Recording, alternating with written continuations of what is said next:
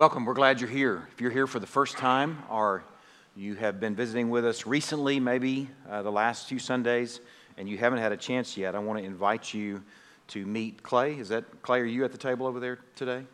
Clay will be at this little uh, kiosk over here after worship this morning or after our corporate worship, and I invite you to meet him afterwards. Uh, he will not uh, inundate you with things, just want to give you a little packet of information about who we are as a church. We are. Um, we're not the best church in town.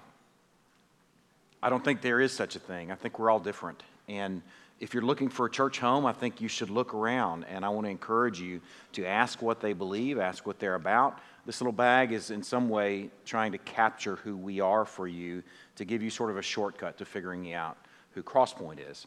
So we don't, we don't want to give you the impression that we think we're the best in town because it may not be where God wants you, and that's okay we celebrate having the chance to share our morning together. If this is your first and your last visit, it really is a treat for us. So let me pray, and then we're going to climb into our message this morning. God, this morning, first of all, I want to pray for another church nearby. I want to pray for Oasis Church in Caddo. I want to pray for the uh, pastor, Barney Huey, and for his wife, Cindy. Lord, I want to pray, um, having the chance to, having had the chance to meet him yesterday and um, to celebrate a wedding with him, Lord, I'm thankful for what I heard from him yesterday. Uh, um, a wedding sermon that pointed toward you. And I'm thankful that we have a brother right down the road that is preaching the word and is leading uh, people to what's true about you. Lord, I, I pray for uh, Barney and Cindy that they would be blessed in their marriage. I pray that the, um, the work of ministry would not be something that, that places their marriage second behind ministry, but something that would be uh, fueled by their marriage and um, fueled by worship in their marriage. Lord, I pray that they would enjoy you as they enjoy each other first and foremost, and that ministry to the church would flow out of that.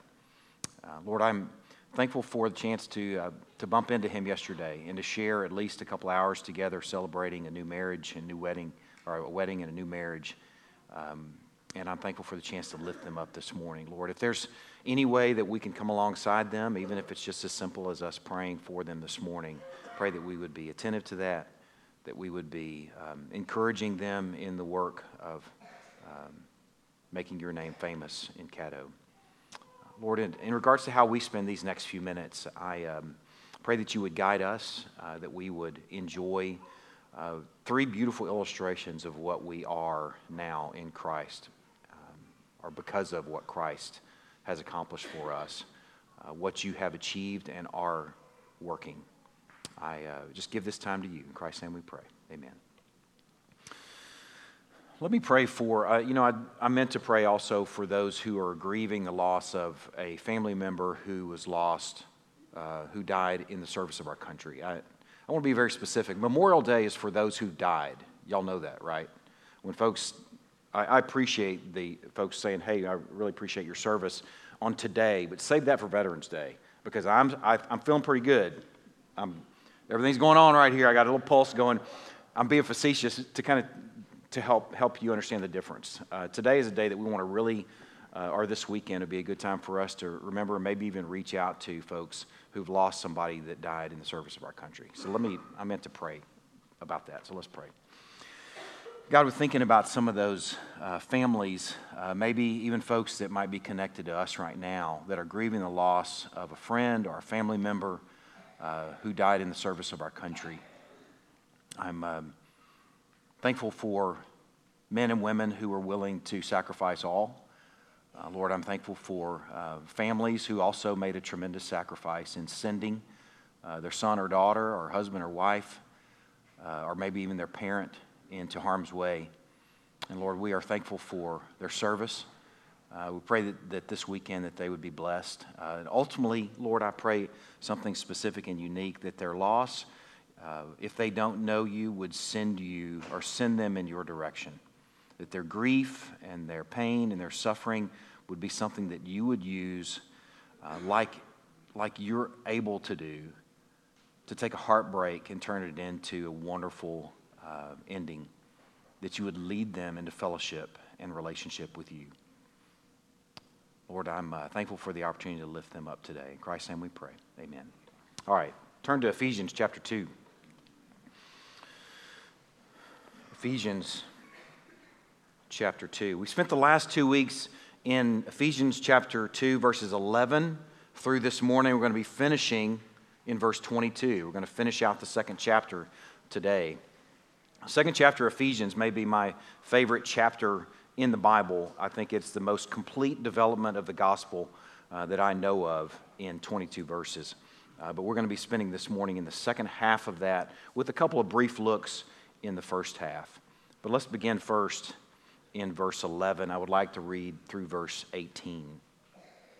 Therefore, remember that at one time you Gentiles in the flesh, called the uncircumcision by what is called the circumcision, which is made in flesh by hands, remember that you were at that time separated from Christ, alienated from the commonwealth of Israel, strangers to the covenants of promise, having no hope and without God in the world.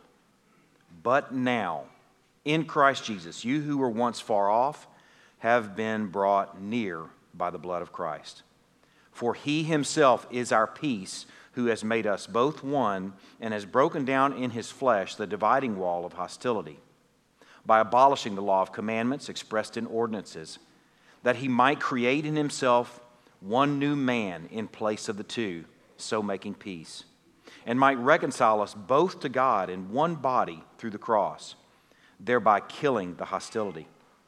And he came and preached peace to you who were far off and peace to those who were near.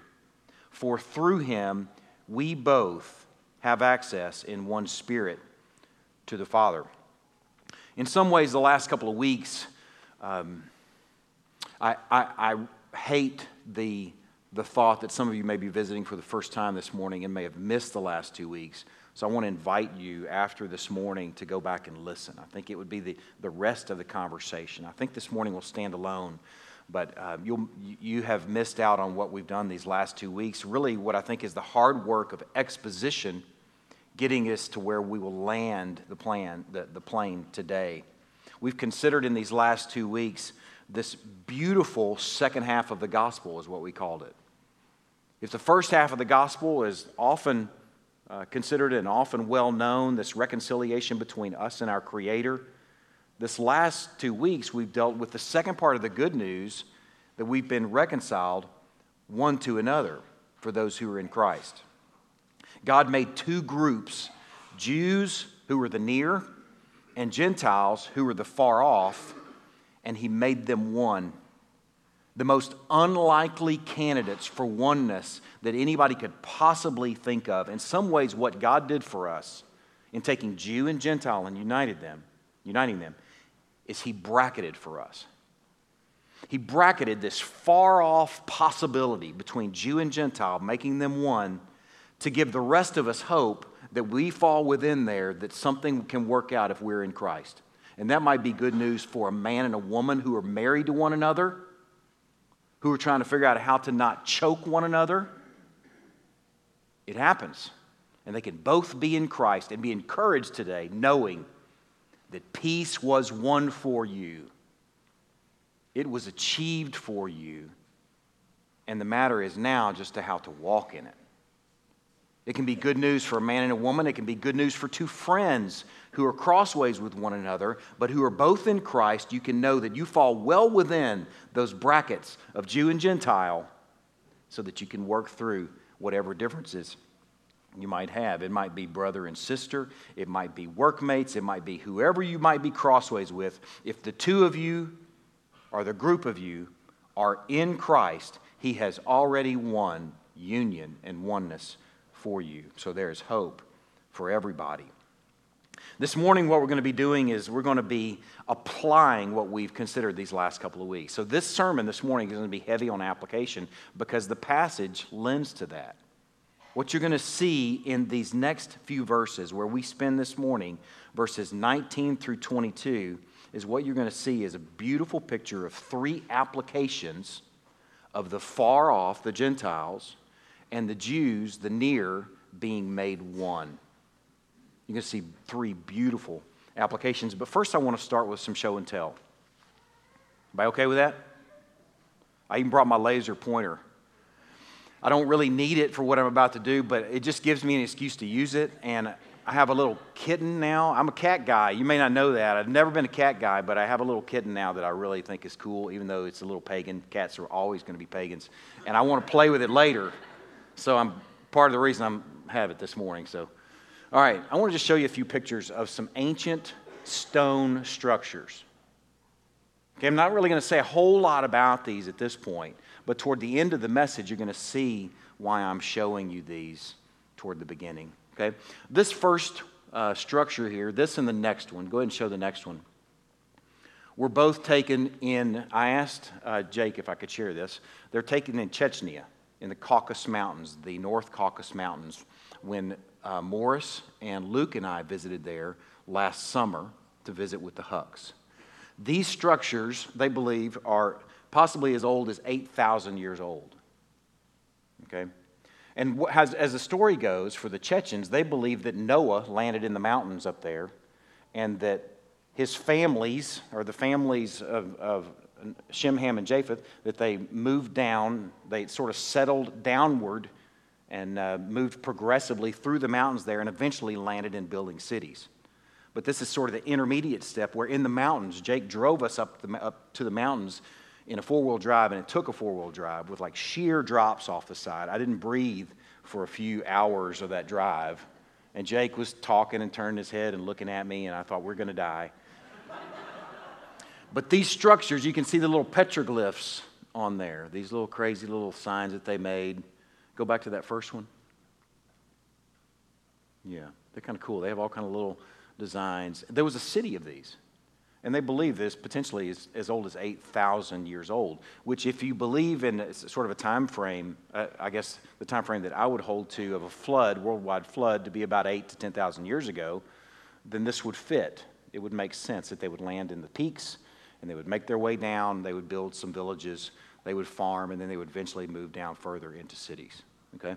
Go to the third slide there. All right, this is in Ireland. Okay, this, these, you're going you're gonna think these have no connection at all, but you'll see that they have a connection later on in the morning. This is a, uh, go ahead and hit the next one too. This is a castle, as you can tell, and these things are littering Ireland everywhere you go. You're driving around Ireland trying to figure out to drive on, on the, the left side of the road without running over somebody or being run over. And, but you look out over the countryside, and these ruins are everywhere. And you can just drive right up to them, get out of your car, and walk right up to them and climb all over them. They're not defaced, there's no graffiti on them. People are having picnics or they might be climbing around on them.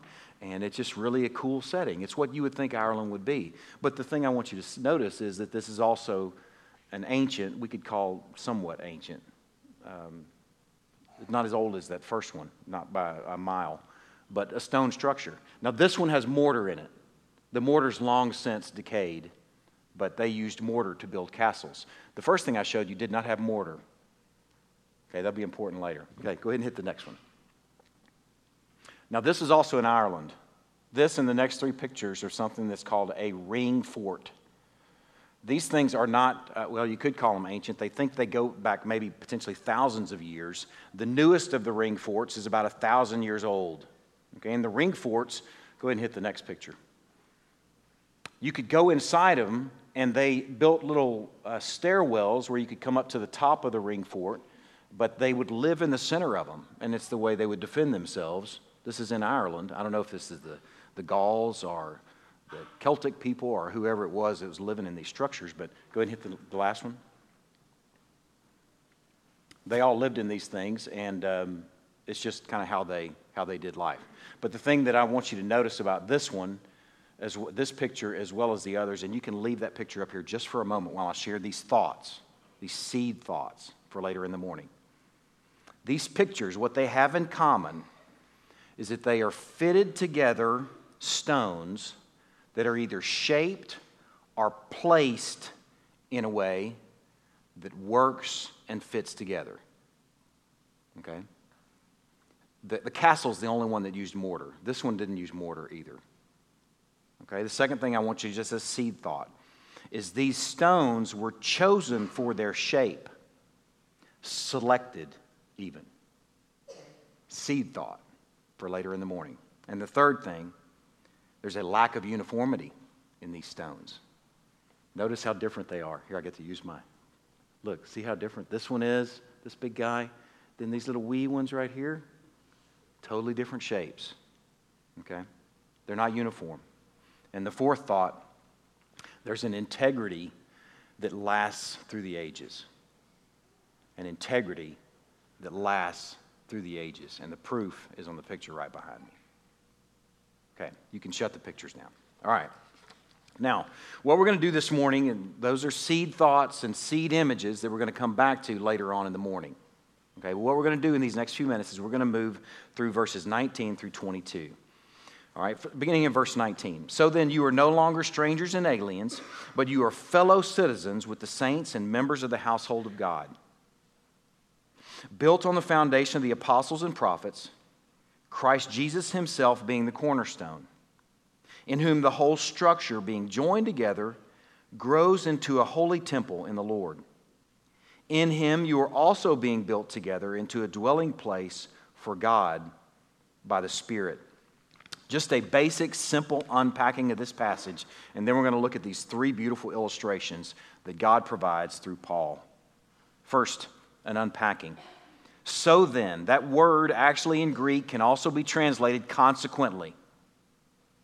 Consequently, because God has united Jew and Gentile and made them one people, or in light of God making Jew and Gentile one people and earning through Christ horizontal reconciliation between Jew and Gentile, in light of the far being brought near and made a new raceless race, is the term we used last week, you Gentiles are no longer aliens or strangers. You're no longer subject to those five terrible things that we considered two Sundays ago. Instead, you are three things, and this is where we're going in these next few minutes. Your fellow citizens is the first thing. Your fellow citizens. If you're making an outline for the morning, that's the first place we're going to go briefly. Second place we're going to go very briefly is your members of God's household. Okay, we're going to spend brief, just a few moments on each of those. And then we're going to spend most of our time on the third illustration here that you are God's house. You are God's house. As a result of Jew and Gentile being made one, your fellow citizens, you are members of his household or his family, and you are God's house. Let's begin with the first one God's citizens. Verse 19 says, So then you are no longer strangers and aliens, but you are fellow citizens with the saints. Take in the message here of what's being communicated. The Gentiles now are fellow citizens with the saints from ages past, with Christ believing Jews. And we, as Gentiles, 2,000 years later, can consider that we are part of that equation that we have been built into this new citizenship. We together are part of God's kingdom. Now, I told you I'm just going to spend a brief moment on these first two, but here's a thought on this first one regarding being God's citizens of his kingdom. First, just consider this. I'll share a little testimony with you. There have been times over the years when I was especially proud to be an American. One, I can say that probably the most prominent moment that I remember of being American where I was proud was when I was commissioned in 1990 as a Marine lieutenant. It was a special day for me. Christy was there, in fact. We had just started kind of hanging out, and she was there. She was witness to that. It was a special day for me. I was proud to be an American then. I was proud to be an American when I served alongside other men wearing a U.S. flag on our shoulders on tattered camis in foreign lands. I was proud to wear that flag. I was proud to be an American. Another time that I was really proud to be an American, and this is no joke, and I, yearly, is on our July the 4th parade right here in Greenville, Texas, right on Park Street. I, and I'm not kidding to you. I'm not kidding with you. And I'm not joking with you. I love being an American on those days where you can see the craziest stuff in the world pass by you in a matter of a few minutes. Some of the coolest cars, some of the funniest things you will ever see, flags, proud Americans passing in front of uh, the Fields house or the Money's house right there on Park Street. It is a special event. And when you consider, too, that you could, might even see uh, a Great Dane with a little monkey on his back, proud to be an American right there. That is middle America right there. But I must admit, right now, I'm struggling some with my citizenship. It's testimony. I don't know where you are, but I'm, I have to admit, I'm struggling a little bit with being an American right now. I'm not in league with some of these actors that are threatening to go move to other countries if somebody's elected to office, which personally I'm going, move, go for it. I'm not in league with those guys that are ready to move. But I do find myself at this time struggling some with my citizenship. I am frankly surprised at who our supposed best candidates for president are. Period. I'm not going to tell you what my personal thoughts are, just that I'm not really happy however this thing lands. Struggling a little bit with my citizenship. And here's the reality if this were my only or primary citizenship, I probably wouldn't be sleeping very much at night.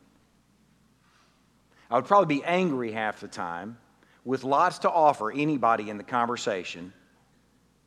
I would probably have lots of angst about this matter right now, but here's the reality. I'm encouraged by the fact that my primary citizenship is not here, and nor is yours if you're in Christ. Amen? Man, that should give the people of God this collective exhale right now, while the rest of our country is, is, is experiencing, this, experiencing this crazy angst. The reality for us is that our citizenship is in heaven. Philippians 3:20, Paul says, "Our citizenship is in heaven, and from it we await a savior, the Lord Jesus. We are citizens of an eternal kingdom that will not be shaken." Period.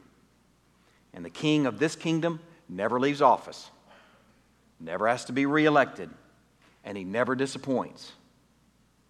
And whatever angst that you might feel in this season as an American, that should pale in comparison to the peace that you feel knowing that He's made you citizens of an eternal kingdom. That's good medicine and timely. The second thing we're members of God's family. This is also found in verse 19. So then, you are no longer strangers and aliens, but you are fellow citizens with the saints and members of the household of God. Having been far from God and gathered up, we're not only made citizens in his kingdom, we're actually made family members in his house. I want you to take that in for a moment. Let me read a passage to you that's just a few verses earlier and then take in this shocking reality with me. Ephesians chapter 2 verse 1. Listen to this. This is your story and it's my story. And you were dead in your trespasses and sins in which you once walked, following the course of this world, following the prince of the power of the air, the spirit that's now at work in the sons of disobedience. You were dead in your trespasses and sins, and not only that, you were enemies of God, following the prince of the power of the air the spirit that's at work in the sons of disobedience, among whom we all once lived in the passions of our flesh, carrying out the desires of the body and mind, and we were by nature children of wrath like the rest of mankind. That doesn't mean we're walking around all wrathful and angry. Being children of wrath means that we are deserving of the wrath of God. Think about that for a minute. Now, let me read verse 19 again. So then, you're no longer strangers and aliens. You're no longer children of wrath. You're no longer by nature dead in your trespasses and sins. You're no longer in this unbelievable crossways position with your Creator, but your fellow citizens and saints, and you're members of the household of God. Just consider and enjoy that shocking contrast with me. Now, let me land this for you, at least these first two points. It is more important, or what is more important than your citizenship in the U.S., is your citizenship in God's kingdom. And what is more important than your family name, I love being a McGraw, and I bet some of y'all love being Wades, or Otts, or Simmons, or Joneses, or whoever you might be. Man, enjoy that. Take pride in who you are, but see your identity first and foremost as a member of His family, even over your family name. We are citizens of His kingdom first, and we are members of His family first. Covenant will always be thicker than blood. Covenant is thicker than blood. Now, where we're going to spend the rest of our morning is on this third illustration because it's where Paul gives most of the airtime. The third illustration being that because the far was brought near and the Jew and Gentile were made one, we are God's house. It's where we're going to spend these next few minutes. The metaphor shifts from being members of God's household or his family to actually being built into his house, being built in the stones of his house, that we are the stones, the structure of a house that he is building. You see the shift in metaphor there. It's a metaphor that's familiar to Peter. Peter said, You yourselves, like living stones, are being built up as a spiritual house. It's a familiar thought for the apostles. Apparently, both Paul and Peter recognized the beauty of being built into his house. In these next few minutes, we're going to deal with three things about his house first, the foundation, secondly, the formation, and third, the function. Like any good sermon, there, it's alliteration. They all have to start with F to help you remember them. Foundation, formation, and function. We're going to take these next few minutes and take a good look at this house. First of all, dealing with the foundation. What does he say there in verse 20? You're built on the, the, this people, this house of God is built on the foundation of the apostles and prophets. Who are these men? They're the same men that are mentioned in Ephesians chapter 4, verse 11. And he gave apostles and prophets and evangelists and shepherds and teachers to equip the saints for the work of ministry, for the building of the body of Christ. It's those apostles and those prophets it's the same men that are mentioned in 1 Corinthians 12 28. And God has appointed in the church first apostles, second prophets, third teachers, then miracles. These groups of men, first of all, the apostles. Let me tell you who these guys are. It's an easy one. The apostles recounted the message and the works of the Lord as they witnessed them. They had to be an eyewitness to Christ for at least a portion of his ministry or at some point, as Paul was, for example, on the Damascus Road. There were 13 of these guys, these apostles. And they also had the collateral duty of taking the church where the church wasn't. These guys were church planters, they were missionaries, and there might be people now that have apostolic type work, but the apostles died with likely John being the last of them, the last to die, the oldest. Okay? Those are the apostles. Now for the prophets. The prophet was one who was gifted by the Holy Spirit with truth speaking for the purpose of edification. We're talking about, in this case, New Testament prophets. They had a lot of similarities with Old Testament prophets, but they're not the same. We're talking about New Testament prophets here that had the, the role and the responsibility of, through their message, bringing comfort and encouragement as well as understanding as they communicated the mysteries and the revelation of God to the church. Now, here's why prophets were important in the early church. When the canon or the Bible was incomplete, okay, Paul is writing letters over an expanse of time. Other people are writing letters over the expanse of time. It wasn't complete, and a brand new church that someone may have planted didn't have all the New Testament that we have. So a prophet would serve a very important role.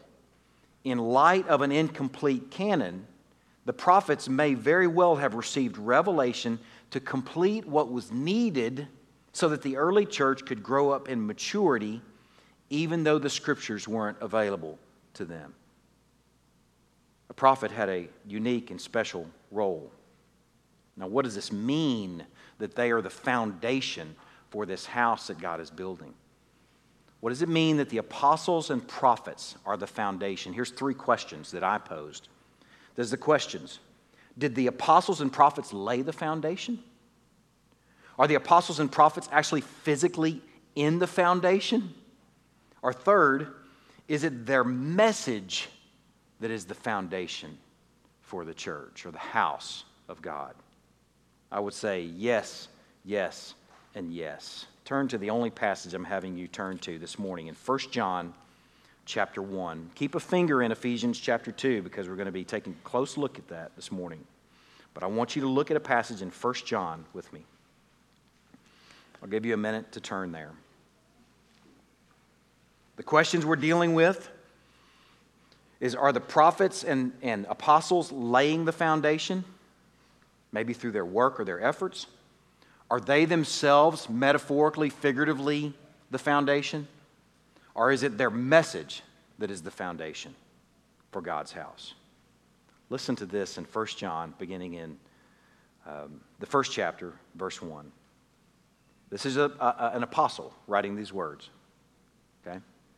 That which was from the beginning, which we have heard, which we have seen with our eyes. I think in some ways he's speaking on behalf of the apostles here. Or at least he's speaking on behalf of the apostles. He may be speaking in terms of others who are eyewitness to Christ, but he's speaking, he's sounding like he's speaking for the apostles. That which was from the beginning, which we have heard, which we have seen with our eyes, which we looked upon and have touched with our hands concerning the word of life. The life was made manifest, and we've seen it. We testify to it and proclaim to you the eternal life which was with the Father and was made manifest to us. He's speaking of Christ. That which we have seen and heard, we proclaim also to you so that you too may have fellowship with us. And indeed, our fellowship is with the Father and with His Son, Jesus Christ. And we are writing these things so that our joy may be complete. You're hearing a testimony from an apostle right here, in some way speaking on behalf of the other apostles, where you cannot differentiate between this man and his message.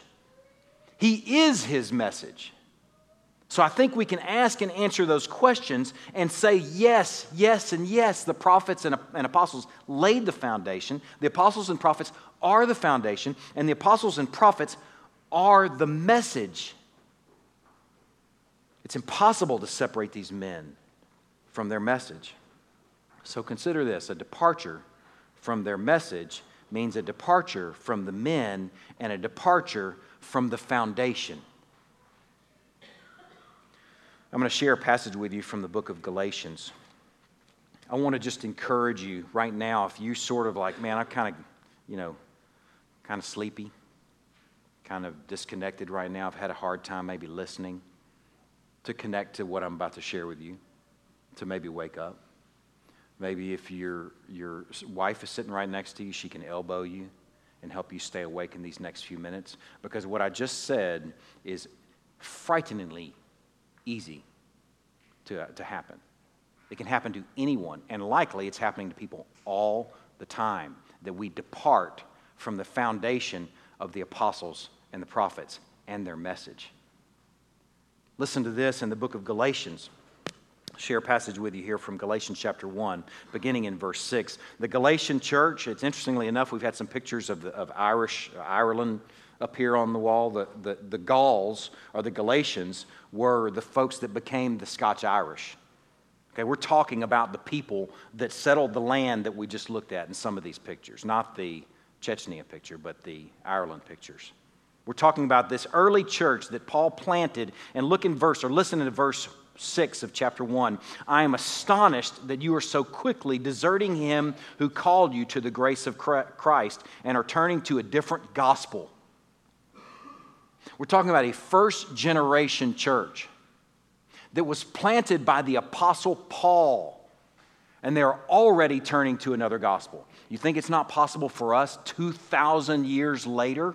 I didn't plant, the, I'm not the Apostle Paul. I'm the guy that planted this church along with some other guys, but I'm not Paul.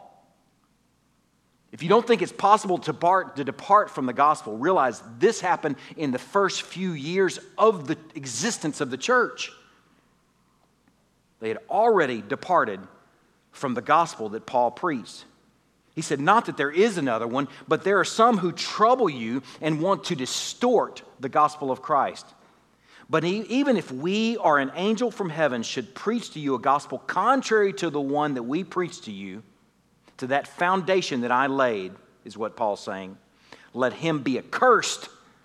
As we have said before, so now I say again if anyone is preaching to you a gospel contrary to the one you received, let him be accursed. Paul is very blunt with this people. In, in the third chapter, he says, You foolish Galatians, who has bewitched you? Man, the reason I want to take a moment and consider this is Paul is, is dealing with something that can happen to any of us.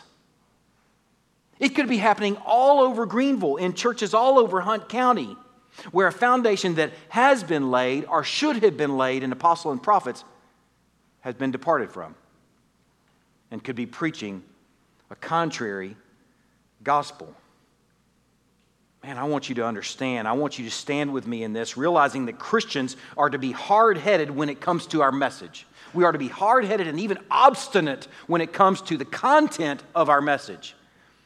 Man, be loving in every other way, be giving and, and, and, and just um, amendable in every other way, but not in your message. Man, Paul said, Let him be accursed who departs from this foundation that's laid by the apostles and prophets. We should be all things to all people except soft and flexible with our message. Christians believe that the foundation that we're built on is the only true foundation for God's house. It's timeless and it's non negotiable if you have the thought, man, I don't want to share something that's really hard with someone because they may, they may, it might scare them away from the gospel, it might scare them away from God, and you're, waffling on truth, you're, you're taking them to a contrary gospel altogether. You're not taking them to good, life altering news. Just consider the sure foundation that's offered in Ephesians chapter 2 if you're if you're you're still there just consider it. Look in verse 1 you're dead in your trespasses and sins in which you once walked following the course of this world following the prince of the power of the air the spirit that's now at work in the sons of, dis, sons of disobedience. He goes on to say we are all by nature children of wrath. If you hear a preacher or hear a teacher that waffles on that reality that apart from christ you're dead on your best day morally in terms of your standing with your creator if you, as a parent, waffle on that, you could be preaching and teaching a contrary gospel to your children. It is part of a sure foundation. It's right here coming from an apostle. You are dead in your trespasses and sins on your best day. If you hear a teacher or an evangelist or a preacher, let me even qualify it a little bit more to kind of expand this out. I got myself in all kind of trouble with this reality. If you're a singer, a Christian music singer, and you're soft on this reality that apart from Christ, you are dead in your trespasses and sins, you are departing from the gospel that the apostles and prophets laid. Paul says, You're accursed. I didn't call, I didn't curse anybody, but I might as well have. Paul says, You're accursed if you're departing from these sorts of realities, this kind of foundation that God, but God, made us alive together with Christ. But God raised us up and seated us with Christ, and it's not your own doing. On your best day, the best of you are dead in your trespasses and sins. That's the foundation that the apostles and prophets laid. And we're to be obstinate and hard headed about that message. We don't waffle on that, even with people that we love and care about. You're not loving the people if you waffle on those sort of realities. You might be loving yourself more than you're loving the people because you don't want to deal with some sort of conflict or you don't want to walk through something hard. And look, it's so this developing more a good foundation. Verse 10 is where the good works fit in. For we are his workmanship, created in Christ Jesus for good works, which God prepared beforehand that we should walk in them. See where the good works fit into the salvation story. They're in verse 10 with nine whole God working verses in front of it. That's where good works fit in. If you hear a teacher or a preacher or an evangelist or anyone that's teaching a message, a moral message from a pulpit or in a classroom, they're departing from the foundation laid by the apostles and prophets. man, our morality is in response to our salvation, not earning or even maintaining our salvation. Absolutely, are we to be doing good works, but it's in response to what has been done for us. If you hear anyone that distorts the message by departing from the order, then they're preaching a contrary gospel and a contrary message, and they departed from the foundation of God's house. Man, you think it's not easy? It happens all over. It happens all over. It can happen here. We want to guard this pulpit. We want to guard those classrooms. We want to hold each other accountable in the lessons that we teach and preach. That's why you can't teach in a children's classroom until you're a member, until you're accountable. And we can say, What are you teaching? Because it matters. It's not Christian to be vague about what we believe. And it's the foundation for this house. What the apostles and prophets taught. Christianity is not a cool vibe where we just love one another and get along together, but we're not concerned with little pesky definitions and pesky doctrines. Those definitions and doctrines are where we stand. Man, we're to be hard headed and obstinate about those. If we want to invite others into this house, man, this house better be built on a firm foundation of what the apostles and prophets taught, even if it might be some unpopular bits. We're going to deal with an unpopular bit here in a minute. But we can do it because it's a sure foundation. Okay? This house is built on the apostles and prophets and their message. And it's also built with Christ as the cornerstone. Part of the foundation is Christ. Okay, this cornerstone was not laid on the foundation, it was part of the foundation. That's the way they built these structures. And the cornerstone was what everything else was built in reference to. It's part of the foundation, and it's the measure for every other part of the structure. Listen to this passage from Isaiah. You can jot this down and look at it later if you'd like. It's a beautiful prophetic passage about the role of Christ. Isaiah chapter 28, verse 16. Behold, I am the one who has laid a foundation in Zion, a stone, a tested stone, a precious cornerstone of a sure foundation. Whoever believes will not be in haste. This foundation stone was set at the angle of structure by which the architect fixes a standard for the bearings of all the walls and the cross walls throughout.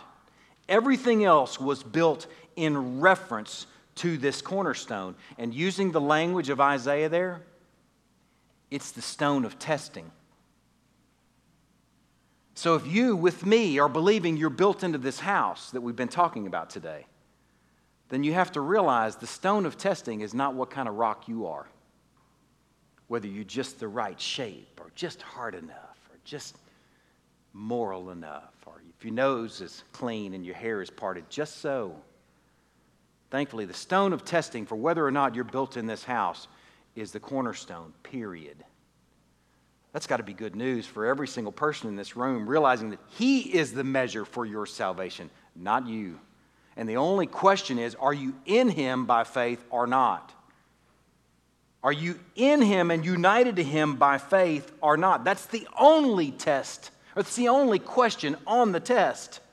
Are you His or not? There's no other measure, there's no other standard. He's the stone of testing for every stone in the house. Verse 21 alludes to that, in whom the whole structure, being joined together, grows into a holy temple in the Lord. In whom the whole structure, it is in Christ that the whole building rests or has its grounding. Every stone is tested and placed according to Christ's work as the cornerstone. And now, I think in some ways, the most beautiful portion of this, pe- of this message, at least in terms of visual portion, gets in this next section these words being joined together. Being joined together is a word that Paul actually made up in Greek. It was not a word that they found in any other Greek literature before Paul. Paul apparently coined this word that means harmoniously fitted together. That God's house is made up these stones and they are harmoniously fitted together. Today, that may be something hard for us to conceptualize because today we typically use mortar and we typically use these uniform shaped objects called bricks that need mortar, by the way, because they're all uniformly shaped. But in those days, there was no concept of that. There was no mortar for building. So stones were fitted together through an elaborate process of cutting and shaping and determining what went where. It's smoothing in some cases so that they fit exactly and perfectly next to one another and on top of one another and beside one another. Martyn Lloyd-Jones is a guy that I enjoy reading. He preached um, for years in Ephesians and has a series of books from Ephesians. And here's a quote from his dealing with this passage Have you ever seen a real craftsman the old type, old type of mason at work. He's asking a question that maybe in England, where he's a pastor, people could visualize that. It's not something that typically we've observed. But you can kind of get it from where he goes. You can almost visualize it. Have you ever watched him building a wall? Have you ever seen him pulling a stone out of a heap of stones and looking at it and then at his wall and finding that it's not suitable, throwing it away, and picking out another, which he trims and then places in position. That is the picture the apostle is using. Fitly framed together. Individual stones being added to and placed in position in a wall. Three beautiful applications or illustrations come from that imagery of this ancient mason placing stones in a wall, first of all, deals with this maybe unpopular bit called election that the apostles and prophets taught. First, considering election, also from Martyn Lloyd-Jones. He said, The ancient mason has a heap of stones which have been carted to him. He runs his eyes over them. Ah, he says, this will do. He pulls out a stone and looks at it but he finally decides that I won't do. He has to throw it back. He takes another. He may take several and reject them. And then eventually he finds and puts in the one that he wants. There's a personal and particular selection. Every stone is picked out and placed in position individually. And I'll add, intentionally by the builder of the house. He's deliberate, he's personal, he's particular about his individual selection. Whether it's a popular bit or unpopular bit, Paul considers this beauty of election being in the first thing that he lists in the spiritual blessings in chapter 1. He says, Blessed be the God and Father of our Lord Jesus Christ, who's blessed us in Christ with a big list of spiritual blessings. And here's the first thing he lists even as he chose us in him before the foundation of the world, that we should be holy and blameless before him. In love, he predestined us for adoption as sons through Jesus Christ. Popular or not, the apostles and prophets taught it, so it is a good foundation. I'll stand there. If it's five of us standing there, we'll stand there. And we'll stand there too with about 1900 years of the church it's only in the last hundred years or so that people have gotten really wrapped around the axle. Well, no, I should say it's been an unpopular thing since Martin Luther.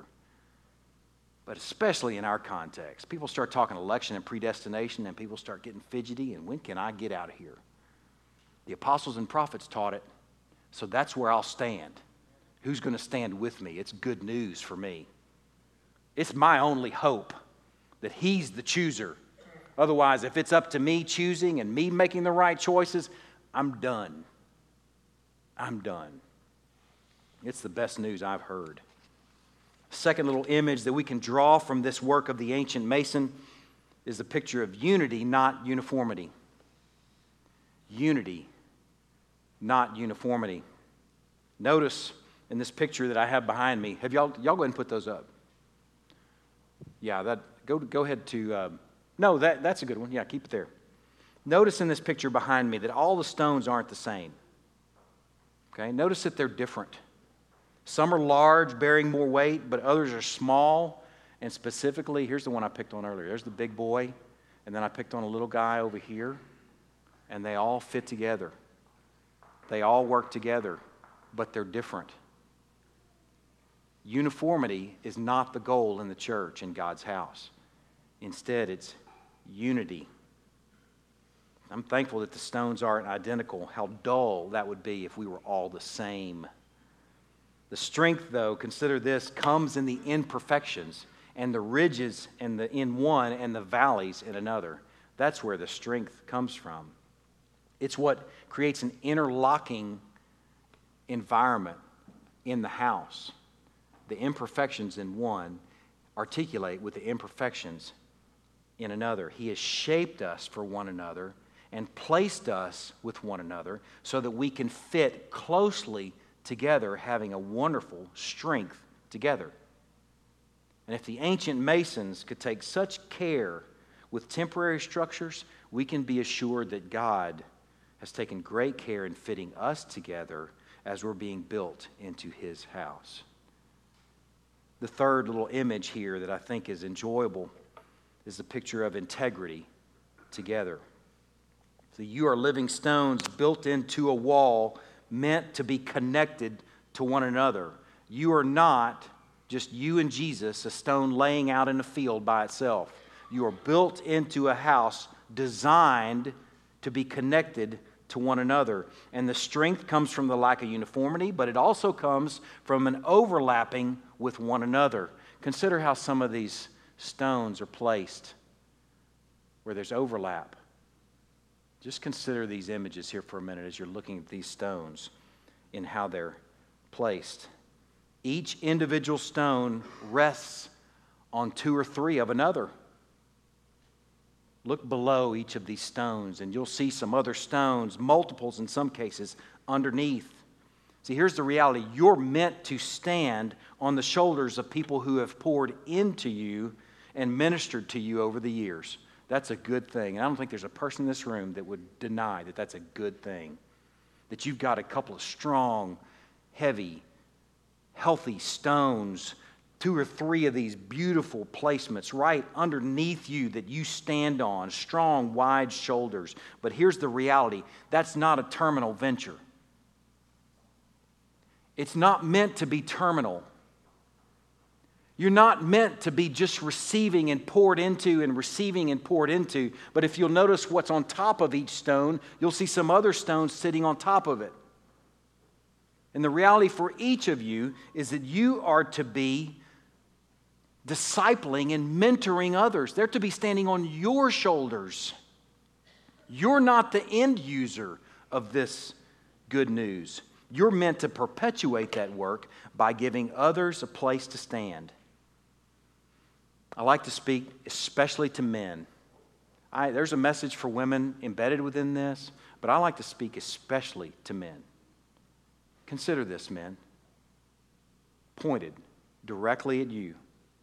If you've taught your sons to be good Americans, it's not a bad thing. If you've taught your sons to take pride in their family name, it's not a bad thing. My dad told me over and over, over again when I was a kid McGraw's never quit. And I remember that, and I appreciate that. That's a good thing. Dads, build that into your sons.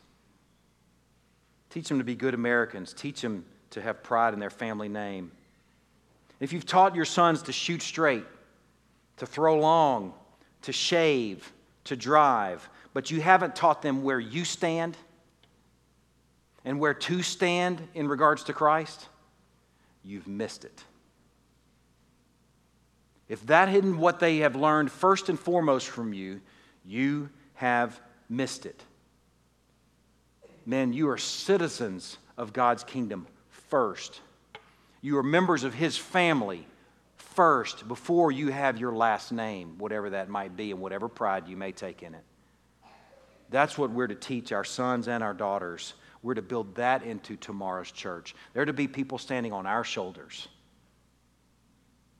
Man, some of y'all need to hear that. Maybe it's the first time today. Anybody that's in ministry for any period of time knows that there are these people that are like um, ministry multipliers. You pour something into them, and they you see them pouring it out into many others. And then they're sponges. And I'm not being ugly in saying that, it's just a reality. There are some that are ministry absorbers. You never see a single bit of multiplication from them. They just absorb and take and absorb and take, and nobody's standing on their shoulders. Consider the construction of this house. It's the way it's meant to be. As you rest on others, they rest on you. Enjoy, too, that each stone is surrounded by others on the left and on the right. These things that we call life groups, we don't do a lot of stuff at Crosspoint. If you've been around for any period of time, you know that our bulletin doesn't have a lot of stuff in it. It's not our goal to offer you a sampling of 8 million things you can do over the course of the week. We want to be really good at a few things, and one of those few things is life groups because we see these stones placed next to one another, right up, jutting against, right next to one another, touching one another. And life group is a great way to do that, where you're known and being known and knowing. Man, I just want to encourage you to realize you're not meant to go it alone or by yourself. Some of the folks that I've spoken about this morning that are sort of these ministry sponges, there's also another problem that's a really heartbreak, a significant heartbreak in ministry the people that want to go it alone. And you see them from week to week. And some of you know who I am because they come and go and they speak to maybe a few people or not. And they never connect beyond this just attendance on Sunday morning. And that's a heartbreak for me. It's a heartbreak because you weren't meant to go it alone. You were meant to go next to one another. I want to encourage you, even if you're not a people person, even if you're an introvert, even if you have anxiety issues. These are the things that I've heard before of reasons why people don't want to know and be known. Even if it takes a lot out of you to meet new people, okay? You are part of God's house, and He will help you work through that. He will help you work through that. You might be surprised to find many others with the same struggles. It's Satan that lies and said, You're the only person in the room that has that struggle.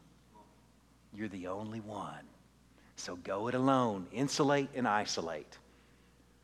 See this structure and see the identity that you have as part of God's house next to one another. That's how it's meant to be. Lastly, for the function.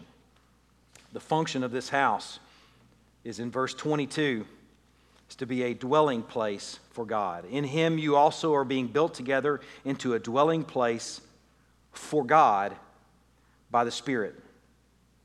All this that Christ accomplished, all, that, all this that God did through Christ. In verses 1 through 10, reconciling us to God. In verses 11 through 22, reconciling us, Jew and Gentile, to one another. All of this is for Him. Now, that might seem obvious, but it's not obvious. All of this is for Him. Let me change the terminology a little bit so you can get my point. Church is for Him, not you. You see the point I'm making there? Church isn't for you, it's for Him your gifting, your efforts, your work, your time, your attendance, all of it is for Him. All that He's done is making a dwelling place for Himself. Man, I want you to see that's a good foundation right there. That's a good place to stand in the way that you view church, that you stand with the apostles and prophets who taught us, if we're listening, the church isn't about you. You're not a special little snowflake. Okay, I don't want to undermine parents who might tell your children you're special. Our children are special. I've got three of them. They're special to me. And I think they're special in God's eyes. But that should not be the primary message we're building into tomorrow's church. It should not be the primary message that's, that's taught from the pulpit that you're a special little snowflake, that you're the center of God, or you're the center of the universe. Man, is that wrong? No, it's not wrong. It's just not as right as God made you for His own glory and God made you for His own house. You are made for His purposes. is for, is for His house and for Him. Don't be a consumer and think that this whole church thing is for you. Now, let me pray, and we're going to distribute the elements and have supper together. And um, we'll continue in song. Let's pray. God, we are thankful for our time together in your word. We're thankful for these beautiful illustrations and images that you've given us for what has been accomplished through Christ, both vertically in reconciling us to you and horizontally in reconciling us to one another. That we have been made citizens of your kingdom, that we have become members of your household, adopted with full rights and privileges, and that we have been built actually into your house the place where you dwell. God, I pray that some of these images and these illustrations and these almost devotional thoughts have connected for some folks today. I pray for those who want to go it alone. Lord, I pray for conviction. I pray for encouragement to step out in spite of everything in them saying, continue alone, and to know and be known. Lord, I pray for those who see themselves as an end user. That today that maybe there was some conviction that it's not supposed to terminate on them, but they should be a place where other people are standing as well. Lord, I'm thankful for these beautiful images that you've given us. I pray that we'll see them and walk in them. I pray these things in Christ's name. Amen. Let's distribute the elements.